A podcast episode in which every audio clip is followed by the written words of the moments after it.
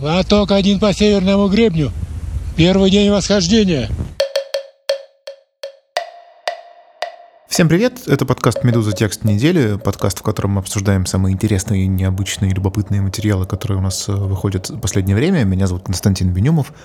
Сегодня мы поговорим об Александре Гукове. Это российский альпинист, который летом 2018 года уже не в первый раз в своей карьере попытался покорить вершину Латак-1. Это очень высокая гора в Пакистане, до сих пор одна из непокоренных вершин. Прошлый рекорд э, был установлен 40 лет назад, и вот минувшим летом Александр попытался этот рекорд побить, и побил. Он поднялся на высоту более 6 тысяч метров, вершины, правда, судя по всему, не достиг, и застрял э, на спуске с этой вершины. 140 часов провел на крошечном совершенно участке земли, где можно было хоть как-то спрятаться от снега, ветра и, и прочей горной жути, пока его, наконец, не спасли. Это была довольно громкая история. Для Александра спасательная операция закончилась успешно, а его напарник, с которым они вместе ходили на вершину, уже во время спуска сорвался вниз и погиб.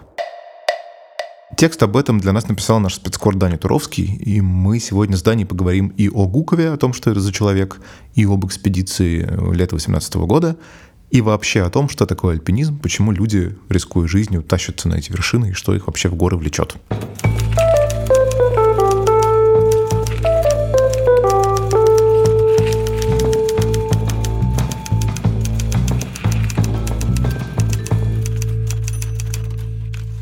Я закрываю глаза, мне кажется, что уже я в Скорду, все там прилетели, меня спасли, мне пилоты говорят, что меня спасли, там носильщики. Я открываю глаза, все равно идет снег. А вы все там же, да? Я все, да, я все там, да, не понял. Я же, мне же сказали, что я спасен, как я здесь опять оказался. Опять закрываю глаза, там, и опять меня там, и опять как будто я спасен. Опять кричу всем, они, да, да, да, все нормально. Короче, такое состояние было. Я уже дальше, я уже там последнее, день, я вообще не мог понять, что есть правда, а что ложь. Даня, привет. Давай начнем вообще с альпинизма, потому что, ну, понятно, что у меня, например, нету какой-то там другой, каких-то других ассоциаций с, со всей этой историей, чем фильм «Вертикаль» знаменитый. Я думаю, что у многих в России это примерно так же работает, такая же связка в голове. При этом фильм «Вертикаль» — это, как известно, 68 год, то есть 50 лет назад. Ты что-нибудь узнал, пока работал э, над текстом, об этой вообще, об этой культуре, об этом увлечении? Это действительно вот то же самое, что, про что тогда снимали эти героические советские фильмы, это вот те же люди, и ими движут те же вещи, скажем так? Да, слушай, а, абсолютно то же самое. И э, все, что я читал и смотрел за последние две недели, в какой-то э, степени даже работал как машина времени в то время, потому что там только людям немного не хватает там гитары бардовской песни и вязаного свитера. Вот немного такая атмосфера до сих пор в, вот это, именно вот в, в российском советском вот этом альпинистском движении. Ну а вообще из того, что я узнал, да, и того, что меня довольно сильно так как-то поразило, это статистика смертей, да, довольно жуткая именно про Россию, да, например, в год погибает около 50 человек, именно только россиян. Кажется, это очень много, конечно, да. А ты разговаривал не только вот с Александром, но и с другими альпинистами? Ты, ты пытался как-то выяснить, что вот их тянет, что ими движет, почему они хотят, вот, да, рискуя жизнью, риск там, очевидно, колоссальный совершенно, почему они все равно на это идут? Слушай, я, как обычно, работаю над таким текстом, прочитал безумное количество литературы, там, мемуаров каких-то, да, начиная от классической книжки нонфикшн э, Джона Кракаура про восхождение на Эверест в 96 году, да, это, пожалуй, такая классика такой э, нон-фикшн литературе об альпинизме, да, где рассказывается о трагедии, когда там погибло около 10 человек, потому что они замерзли, да. Ну и, собственно, и там, и в другой литературе в целом они повторяют одно и то же. То есть это самоистязание ради познания себя, да. Ты выходишь из зоны комфорта, то есть это просто преодоление, да, вполне такое, прямолинейное? Да, это, э, ну, это главная причина, которую везде называют, да, преодоление, э, которое потом тебя приводит в обычной жизни, немного обостряет все твои там другие эмоции, да, когда ты возвращаешься. Меня на самом деле это интересовало, когда я это прочитал. Происходит с ними то же самое, как, например, с военными журналистами, да, или вообще с военными, когда они возвращаются потом в обычную жизнь, и... Теряет ли она краски, да, для них, условно да, говоря? Да, теря, теряет ли она краски для них. И эти люди говорят, что наоборот. Наоборот, э, в жизни становится больше красок. Но кажется, это именно из-за того, что все-таки это ну, месяц-полтора, а не настолько длинное, как там у военных репортеров, например, э, походы. Это фрагмент разговора Александра Гукова с Дани Тровским. Ну, дело, я топил воду два раза в день, утром и вечером. Все, все в снегу, и палатка, змей, который замерзает, и, и начинаешь ее открывать, чтобы растопить котел нормально, горелку, нужно все-таки, чтобы было воздух, потому что надо открывать, иначе она воняет очень сильно, и воздуха не хватает, на горение плохое. И открываешь, когда палатку начинает снег туда в нее, опять лавина очередная, бах, бах. Хорошо палатка силиконовая была еще, потому что пару раз пыхала меня так, что Да. могла изгореть. Все, натоплю там 200 грамм получится, то меньше, и выпью, и хватало. И вечером также. А есть вот такой мотив, ну тоже, да, уж если вы начали с фильма «Вертикаль», есть такая идея, наверное, внешняя, я не знаю, что про это думают сами альпинисты, но что это некоторая все-таки форма эскапизма, да, форма, помимо того, что это преодоление, это некий поиск свободы в условиях, когда свободы, например, в обычной жизни нет или мало. Э, Сейчас, наверное, все-таки не такая ситуация, как в СССР, но я думаю, что там в твоем тексте, например, как выясняется, многие альпинисты, например, сторонники Навального, и меня это навело на мысль, что, может быть, это такой мотив все-таки тоже присутствует. Не знаю, ну у Гукова совсем такого мотива нет, но у него как бы э, вообще другой мотив, да, с детства. Я думаю, мы об этом дальше будем говорить, э, почему вообще изначально, да, э, его туда потянуло. То есть э, в целом он такой абсолютно какой-то человек э, удивительный с точки зрения того, что это просто будто герой из книжки, да. То есть он в детстве прочитал э, несколько приключенческих романов, которые там ему родители подсунули, э, ну, классических абсолютно, да, там Джек Лондон, Майн Ринд э, и Филимон Купер какой-то, да. Ну, то, что все читают в детстве. Да, абсолютно, да. Все наши соотечественники, я думаю, читали те же самые книжки. Абсолютно, да, конечно. Но почему-то именно на него они подействовали как-то совершенно э, магическим образом, и он стал, решил действительно стать э, героем э, какой-нибудь похожей книжки, да, и там и следующие какие-то события, которые с ним в жизни происходили, и в том числе благодаря родителям, тоже к этому подталкивали, да, то есть, э, то есть он жил там в Ростове-на-Дону, и в какой-то год э, напротив их дома открылась школа юных моряков, да, и отец, который всю жизнь хотел стать моряком, но э, его туда не приняли, потому что у него были проблемы со зрением, сказал, ну вот, сын, может быть, ты сможешь пройти там, моей дорогой. И он пошел и три года учился ходить под парусом, да, и в итоге через какое-то время там закончил несколько училищ, два училища и академию, и стал, собственно, работать именно э, на танкерах, да. Ну да, то есть он действительно пошел в торговый флот, и я так понимаю, что идея была в том, чтобы вот в этих дальних морских походах зарабатывать на какие-то вот земные да, приключения уже на, суше. Или это не сразу появилось? Слушай, это, это появилось как раз вот когда он уже поступал в, в академию, то есть это в середине 90-х. Именно как раз в это же время он начал увлекаться длинными пешеходными там э, походами и альпинизмом. Но тут самое, на самом деле удивительно, что вот э, получается, что в целом-то эти вот походы на танкерах тоже приключения, да, и то есть он там 4 месяца ходит на танкере, 2 месяца потом отдыхает, ну то есть получается, что он одними приключениями зарабатывает на другие приключения. Давай вообще поговорим о Гукове, ну раз уж мы начали обсуждать его личность. Я так понимаю, что ему за 40, да? Ему вот 42 года сейчас должно быть. Да, да, да. И последние сколько-то лет, сколько лет последние он занимается альпинизмом вот так вот э, системно? Слушай, ну, получается, уже больше 20 лет. То есть он с 95 -го года. То есть полжизни. Да. А можно сказать, что и всю сознательную жизнь, например, да?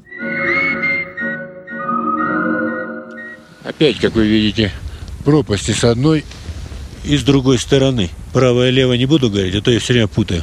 Погодка так себе. В нашем случае нормально. Лезем мы вон туда, вон уже веревочка одна провешена. Вот аудиодорожка с камерой, которая работала во время восхождения на гору. Какое на тебя вообще произвел впечатление? Это вот человек, который вот целиком погружен в этот романтический параллельный, наверное, мир? Или, или нет? Или это какие-то две существующие в нем одновременно реальности? Вот наша обычная и та вот, которую он уходит в горы. Мне кажется, как раз э, он э, всю жизнь, э, реальность вот эту нашу обычную городскую уже давно заменил горами, да, потому что, ну, когда мы с ним встречались, э, он пришел на встречу в спортивном костюме и в трекинговых ботинках. Это было уже после того, как его спасли, правильно? Ну, это было буквально через несколько дней после того, как его выпустили из больницы, где он там пролежал э, больше месяца. Конечно, он э, рад, и глаза его загораются в тот момент, когда я спрашиваю его о горах. А еще больше они загораются в тот момент, когда он начинает рассказывать о том, куда он дальше пойдет э, и следующие горы. Конечно же, он после, несмотря на то, что с ним произошло, он не собирается останавливаться, и кроме того, хочет стать э, международным гидом, чтобы других людей водить туда. Скажи, а вот кроме книжек, там, приключенческих, потому что, ну, окей, я готов поверить, вот, что иногда эти книжки оказывают вот на личность такое влияние, что ты прям хочешь, чтобы с тобой такое тоже происходило, и тоже отправляешься, значит, посвящаешь свою жизнь такого рода э, приключениям. Но я так понимаю, что кроме книжек были какие-то еще люди, которыми я вдохновлялся, и в частности, это вот четыре американца, которые на ту же вершину э, Латек-1 э, ходили в 78 году, то есть 40 лет назад уже, и которые поставили прошлый рекорд. Да, но вот эти вот э, четверо легендарных альпинистов, э, они немножко появились уже позже и начали его вдохновлять. Но, а еще раньше, первым, скорее, это был его пешеходный поход по Кавказу, во время Первой Чеченской войны, да? То есть человек отправляется в поход в место, где идут боевые действия. Его это совершенно не, не останавливает. Ну, не совсем, не совсем, естественно, по территории, там, где боевые действия, но приграничных абсолютно территориях. Понятно, что это не очень безопасно, когда ты тем более один путешествуешь с палаткой, да? Но вот в этом как раз походе он э, там, впервые увидел Эльбрус и прошелся там по подножию, и э, в этот момент ему показалось, что его покорить нельзя, потому что он настолько огромный. В общем, он подумал, что, наверное, лучше ходить по. А после этого внезапно он э, познакомился со спасателями в своем городе, да, которые объяснили ему, что в целом надо ходить, и вот давай мы тебя будем учить. И, собственно, после этого началось его какое-то обучение альпинизму, да. Но потом, конечно, он начал читать э, книжки, э, какие-то материалы. Я думаю, что смотрел какие-то все альпинистские фильмы, которые мы можем представить себе, да, и в какой-то момент, вот, собственно, наткнулся на историю про вот этих вот четырех альпинистов, которые в 78 году попытались э, подняться на Латк-1, и забрались, э, поднялись до 6800 метров. По северной стороне это важно, да. И это было вот в течение 40 лет рекорд по восхождению. Дальше они не смогли подняться, потому что закончилась еда, и один из них заболел, и, в общем, пришлось спускаться из-за этого. А только один по северному гребню. Первый день восхождения. Скажи, а вообще Латек-1 это какая-то легендарная вершина, и тогда многие со всего мира стремятся, чтобы ее покорить? Или это как-то вот... Или для Гукова это была важная точка именно потому, что он прочитал про эту экспедицию 78 года? Ну, это, ну, конечно, это легендарная вершина среди, если можно так сказать, профессионалов, да? То есть я, конечно же, я думаю, и ты, и большинство людей никогда не слышали про это название, потому что мы знаем там Эверест, К2, Эльбрус, и, скорее всего, большинство больше ничего не знает. На самом деле Платок, да, он интересен э, из-за того, что считается одним из таких последних великих неосвоенных маршрутов, непокоренных вершин, потому что на самом деле не так уж и много. Многие, в том числе там Гуков, не очень хотят ходить, например, на Эверест, да, ну, самую известную, естественно, вершину, да, хотя она самая высокая. Именно из-за того, что в целом-то маршруты все пройдены, ты, когда поднимешься сюда, ты не будешь первооткрывателем. Это, во-первых. Во-вторых, ты будешь, скорее всего, участником коммерческой э, экспедиции, потому что иначе сложно получить туда разрешение. А ходить в коммерческие экспедиции – это не очень спортивно, да.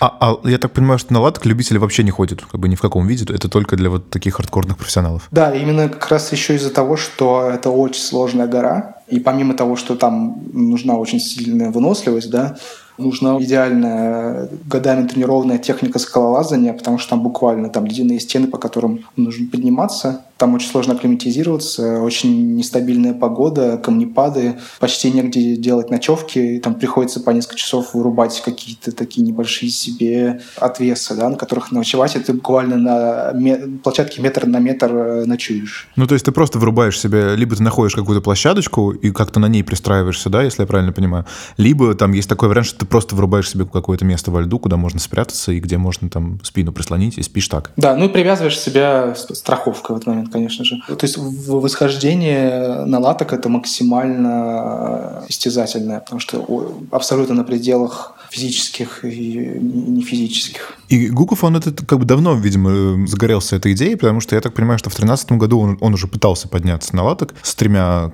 товарищами. Тогда они не дошли, тоже им пришлось вернуться. Но все эти товарищи потом погибли в разных других походах, и поэтому в 2018 году он пошел уже как бы с другой, да, с другой группой. Э, не, не совсем так. В 2013 году они собирались э, пойти, но не поехали туда, потому что там случилось, собственно, нападение исламистов в тот год на соседний базовый лагерь. И, собственно, вообще отменился, отменилось все восхождения в тот момент в Пакистане.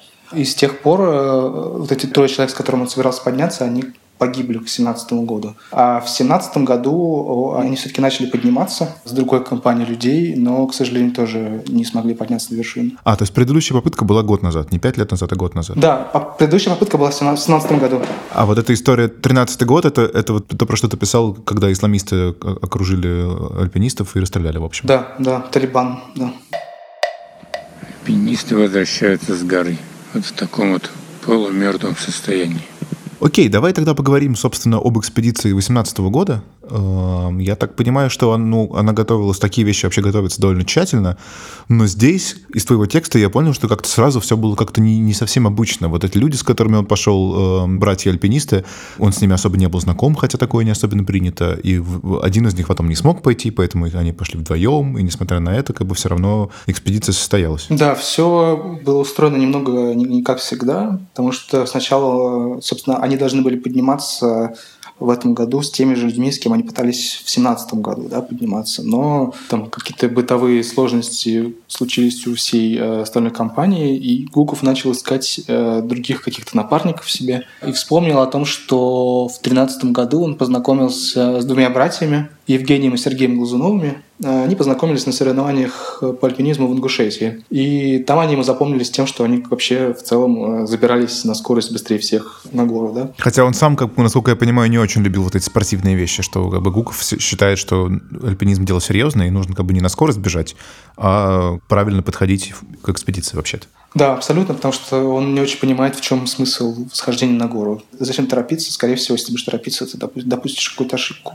И вот он э, в какие-то вот следующие годы после вот этого знакомства в Ингушетии, они как-то поддерживали связь, скорее всего, больше со старшим, да, Глазуновым, с Евгением. Он там наблюдал за их какими-то э, восхождениями другими, видел, наблюдал, что они там победили на чемпионате России по альпинизму. И когда в начале 2018 года стало понятно, что, собственно, нет напарников, он написал Евгению, а Евгений написал, что мы сами думали тебе предложить подняться как раз туда же, да, и, в общем-то, они э, решили пойти вместе. Он там скинул ему список какого-то снаряжения, там начали готовить визы, и, в общем-то, иногда переписывались, э, самостоятельно сами у себя тренировались, там Гуков у себя в Новороссийске, а Глазунова в Иркутске. Гуков бегал по 10 километров несколько раз в неделю забиралась на складром, ну и, и те ребята в целом готовились так же. Ну и помимо этого, конечно, ходили на какие-то вершины, конечно, не такие серьезные, но там пяти эти шеститысячники, насколько я понимаю. Ну, я так понимаю, что там еще важный момент — это акклиматизация. То, то есть недостаточно просто там бегать по 10 километров и быть очень физически выносливым и уметь круто карабкаться, да?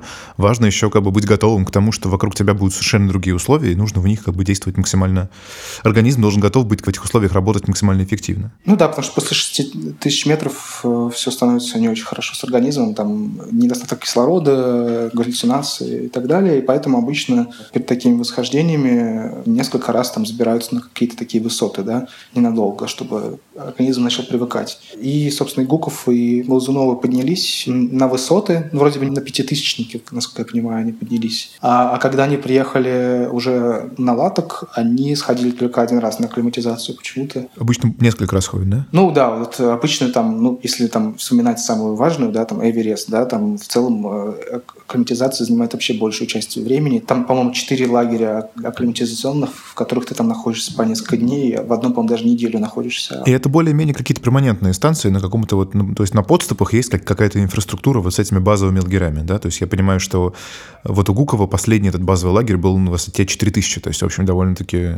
довольно-таки высоко уже. 4800, да, базовый лагерь, да. Даже 4800, да. Да. Но в целом, то есть, э, скорее в этом случае у них не было проблем с акклиматизацией, они были подготовлены. А сколько вообще может занять такая экспедиция, если все идет хорошо и по плану? Я так понимаю, что помимо того, что это очень дорого, да, то есть ты пишешь, что это 5000 долларов на человека, долететь до Пакистана, добраться до, до горы, все купить там, да, и, и, и, и так далее. Ну, там в основном обычно самые большие деньги – это взнос, собственно, стране, которая разрешает тебе подниматься наверх. Угу. Ну и организация, собственно, которая готовит тебе эту лицензию, кроме того, там обязана предоставить тебе повара, носильщиков, гида, который в целом, вот в данном случае в Наватоке, ну, почти ничего не делал. Это скорее так формальность такая, чтобы заработать побольше денег. Ну, то есть до смешного, да? Я так понимаю, что повара им предоставили, но оказалось, что он не умеет готовить. Да, он первый раз был, поэтому готовил гид. Но на самом деле 5000 это еще не такие там большие деньги. Там мы часто возвращаемся к Эвересту, да, потому что это, видимо, самый известный для меня пример. И, но там, конечно, суммы в десятки раз больше. То есть там экспедиция начинается от 70 тысяч целиком. Лицензия, по-моему, одна стоит типа, 2, около 25 тысяч, что ли чтобы тебя разрешили просто подняться туда. А по времени вот просто он, он пишет, да, что вот мы уходим на 10 дней без связи, это имеется в виду 10 дней уже собственного восхождения, то есть от последнего базового лагеря до вершины и обратно. А так это гораздо более долгая, да, история? Ну, в целом, э, да, это может быть около двух недель, да. Именно, вот, именно поднятие э, на вершину. Хорошо, а как получилось, что они в итоге пошли вдвоем, только с одним из братьев Глазуновых? Насколько я понимаю, ну, и как пишет, собственно, в своем дневнике и в интервью Евгений, ну, случились какие-то бытовые у него трудности, и, собственно, выполнил его поступление в университет физкультурный экзамены, поэтому, поэтому, собственно, пришлось им идти вдвоем, что, конечно, там значительно осложняло э, подъем и так не очень простой, да, то есть меньше страховки, во-первых, во-вторых, надо каждому путь нести намного больше вещей. Кроме того, там они были тренированные братья, которые вместе всегда ходили, значит, лучше друг другу понимали. А тут в целом оказалась ситуация, когда двое альпинистов, которые в целом почти однажды провели неделю вместе, не на горе, и, кроме того, и, собственно, никогда не поднимались, э, не поднимались вместе. В общем, из-за этого сложно было, конечно. Еще куда идти непонятно, и где мы есть тоже непонятно. Никаких просветов. Лавины сходят одна за одной мы куда-то идем. А Гуков тебе говорил, он считает, что они как бы что-то неправильно спланировали, что, может быть, приняли какие-то неверные решения, и, может быть, надо было как-то по-другому подойти к подготовке, или он считает, что, ну, как бы, вот как вышло, так вышло, опасное занятие, всякое бывает, все, все сделали правильно? Нет, Гуков уверен, что все в целом было сделано правильно, и до сих пор непонятно, в чем ошибка и из-за чего сорвался Глазунов. Непонятно из-за этого. Система такая, ты карабином за петлю вешаешь а, веревку одну и на ней спускаешься. А я как второй его страхую с бура или со или с двух буров. Да. Страхую его, и если вдруг эта э, точка не выдерживает, то я его страхую. И он уходит туда, делает внизу еще одну станцию, я страховку выщелкиваю уже, перекидываю веревку через петлю, скажем так, да, один конец, завязывает просто узлом обычно, и на нем уже на двойной спускаюсь. И все, он спустился, а, а там был, получается, такой, я помню, он стоял вот так вот на, на гребне, дальше вниз смотрел уже, и дальше понял, что там, видать, скала.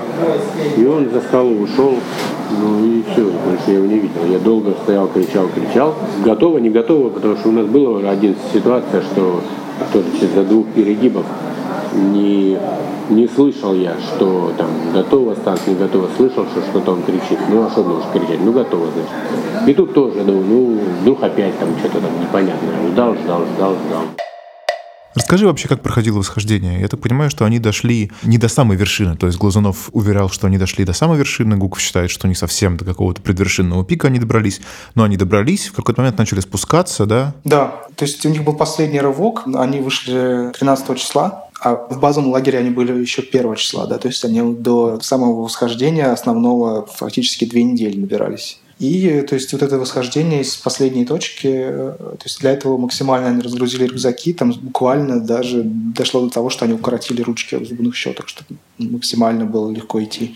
Начали подниматься, но очень скоро опять же испортилась погода, они не смогли выбраться, собственно, из одной точки в течение трех дней. То есть они сидели абсолютно в, одной, в одном и том же месте, в одной и той же палатке. То есть это было примерно в дне пути до вершины, и у них, соответственно, и продуктов было на день примерно, да? И они там застряли на 3-4 дня, получается так? Нет, там еще дольше надо было идти. Предполагал, что займет 5 дней подъем до вершины, но они почти 4 дня просидели в палатке и, собственно, использовали вот эту еду. И вот именно перед восхождением у них осталось там последний завтрак. Они съели там, по-моему, малину с шоколадом, что ли, или что что-то такое.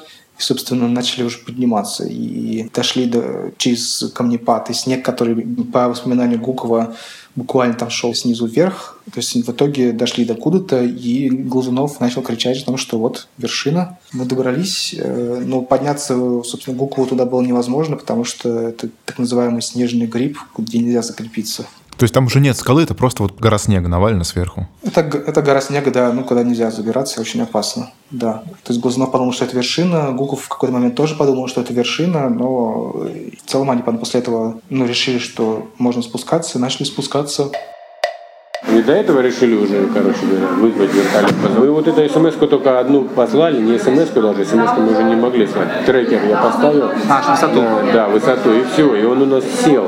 Там было 2%, уже по 2% он говорит, все, зарядите э, аккумулятор, и все, ничего не давал делать. Следующий день, это уже был 24 июля. Гуков не помнит, потому что очень сильно устал и, кажется, спал весь день. 25 июля продолжили спуск, и в какой-то момент Гуков понял, что он давно не слышал Глазунова. А тот шел впереди, и вверх, и вниз тот шел впереди, получается так? Ну, это они менялись, конечно же, по очереди. Но в этот раз, собственно, Глазунов спускался первым, и в какой-то момент Луков его потерял, и он перестал откликаться, и когда спустился на какой-то там следующий отрезок, понял, что Глазунов, видимо, сорвался. Сорвался со снаряжением для спуска. То есть это означало то, что Луков спуститься никуда не может. И что происходит дальше? То есть он как бы он пытается его найти вот на этом непонятном отрезке отвесной стены, да, ледяной, где ты можешь там только хорошо, если встать ровно. Как ты можешь там искать человека, который, как тебе кажется, пропал? Невозможно было искать, поэтому, собственно, не оставалось ничего делать, как взять трекер, да, такой аппарат у них есть, и нажать кнопку SOS, и с помощью этой кнопки там включился на каком-то дополнительном аккумуляторе, потому что уже до этого он разрядился, и он отправил там несколько сообщений, собственно, о том, что там Серега упал, нужно меня вытаскивать и так далее. Ну, меня, конечно, такая паника охватила, что дальше делать. Туда-сюда, вниз спускаться, но я вижу, что вот склон огромный, и его нету, как бы, да. Я орал, орал, и вижу, что куда я мне спускаться. Веревок, мне даже этих двух, наверное, там не хватило бы, если бы я их даже соединил и просто спустился, чтобы посмотреть, что с Сергеем. Угу. Ну, короче, и все, я вызвал. И я, я попробовал, говорю, у меня же она же не работала. Я думаю, а вдруг кнопка SOS, она же отдельно, да. она включится все-таки на 2%. И я включил кнопку SOS, и он действительно заработал. Он передал сигнал. И мне прислали, э, оперативник прислал, что что вас видели два часа назад, на вертолет пролетал, и вас же видели. Собственно, после этого началась эта спасательная операция, которая шла первое время не очень хорошо. Насколько я понимаю, то есть вертолеты, например, не смогли прилететь именно в первый день, сразу же забрать его из-за того, что в этот момент в Пакистане были выборы, и вертолеты использовались для безопасности, собственно, выборов, да. То есть дело не только в снегопаде, который там тоже там плохая погода, а еще вот такая история, что просто, просто были выборы. Да, и вертолетов не хватало. И все, и погода испортилась, вертолет не прилетел, снег на пошел, и, и вот он почти неделю и шел, и постоянные сверху лавины шли, большие там, я слышу это, не, не выглядывал из палатки.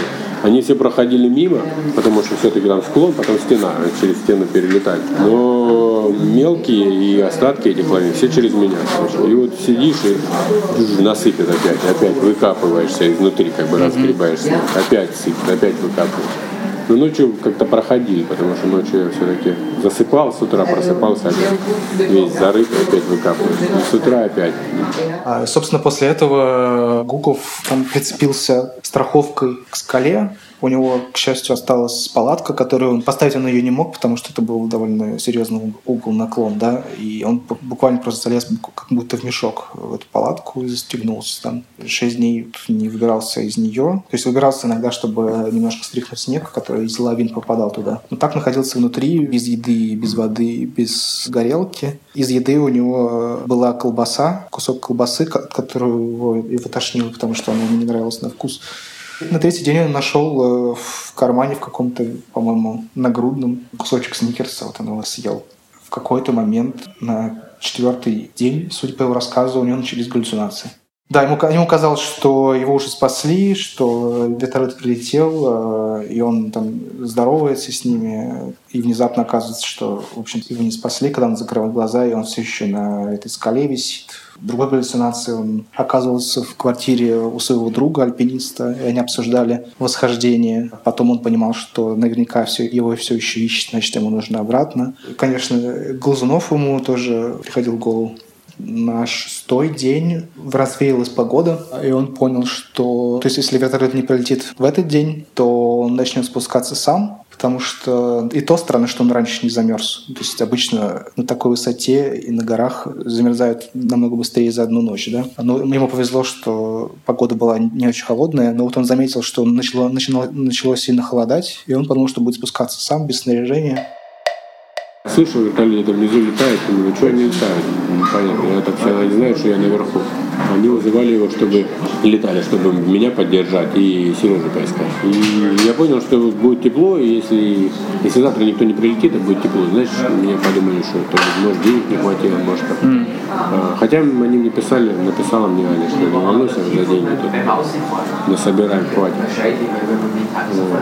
Ну, думаю, хрен знает. Вдруг подумали уже, что, что умер там. Ну, короче, думаю, если завтра не прилетят, то я пойду как-то спускаться вниз. А как вы думали, будет спускаться? Да, ну, уже было все. Без разницы? А вдруг будут какие-то выступы, можно веревку там через выступы перекидывать. Я думаю, что здесь умереть, что там хоть как можешь. Разбиться, да? А, ты, а тут просто замерзнешь. Ну и жена мне еще прислала смс, такая, Саша, давай возвращайся, а то я без тебя не выживу. И ты так меня поддерживала, стимулировала. Надо вернуться домой, надо вернуться домой. Но как вышло, что вертолет утром прилетел, ну и забрал его, да, с небольшими сложностями. Но при этом каким-то чудом он никаких как бы перманентных повреждений не получил. То есть бывает, что там люди сильно обмораживают конечности, там приходится ампутировать пальцы, там, не знаю, что-то такое.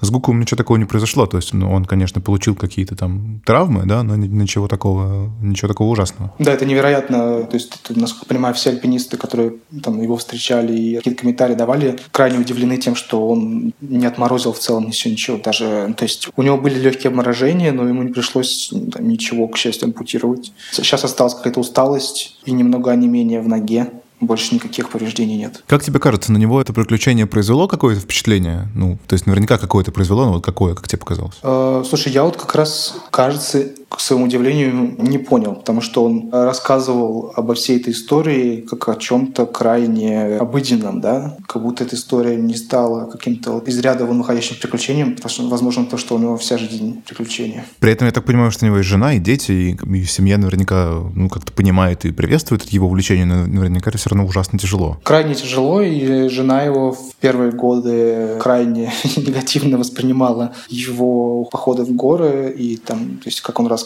там, за день до того, как он уезжал, например, переставала с ним разговаривать. Сейчас стало спокойнее, дети ему, когда он находится на восхождении, рисуют картинки, как папа в горах, ну и, и жена на пресс-конференции сказала, что когда ее спросили, как вы к этому относитесь и отпустите ли вы еще раз его, да, она сказала, что ну я ничего не могу сделать, это же он, это его жизнь, это его выбор, пусть он сам решает. А он как-то говорит, что он готов как бы куда-то идти дальше вот буквально сразу, как только в себя придет? Ну, насколько я понимаю, он ну, не прямо сразу, возможно, через год примерно, потому что нужно немного прийти в себя, но для него нет никакого вопроса в том, что он пойдет дальше. То есть, как я говорил, он хочет на какие-то вершины идти, хочет гидом стать. То есть, конечно, это дело его жизнь. Ну, то есть тебе кажется, что он вернется на латок и попробует дойти до вершины латока в первую очередь? Кстати, на латок он, по-моему, как раз не хочет идти. Нет. Он считает в целом, что задача э, там выполнена. То есть они дошли дальше, чем кто-либо по этой стороне. То есть задача выполнена. Они дошли где-то на 7 тысяч, они поднялись, да? 7 тысяч с чем-то, да. То есть это рекорд, да. В целом можно сказать, что они такой ценой стали первопроходцами. А тебе удалось поговорить с э, Евгением, да, остался живым? Евгений не дает комментариев, не хочет общаться с прессой. Это был подкаст «Медуза. Текст недели». Меня зовут Константин Бенюмов. Как обычно, на прощание посоветую вам слушать больше наших подкастов. У нас их много, а с недавних пор стало больше на один, потому что мы запустили подкаст «Книжный базар», который про литературу. Слушайте, как всегда, у нас на сайте, в ваших любимых приложениях, ВКонтакте, в iTunes. Ставьте оценки, лайки, пишите на почту подкаст meduza.io о том, что вам нравится, что не нравится. И до встречи через неделю.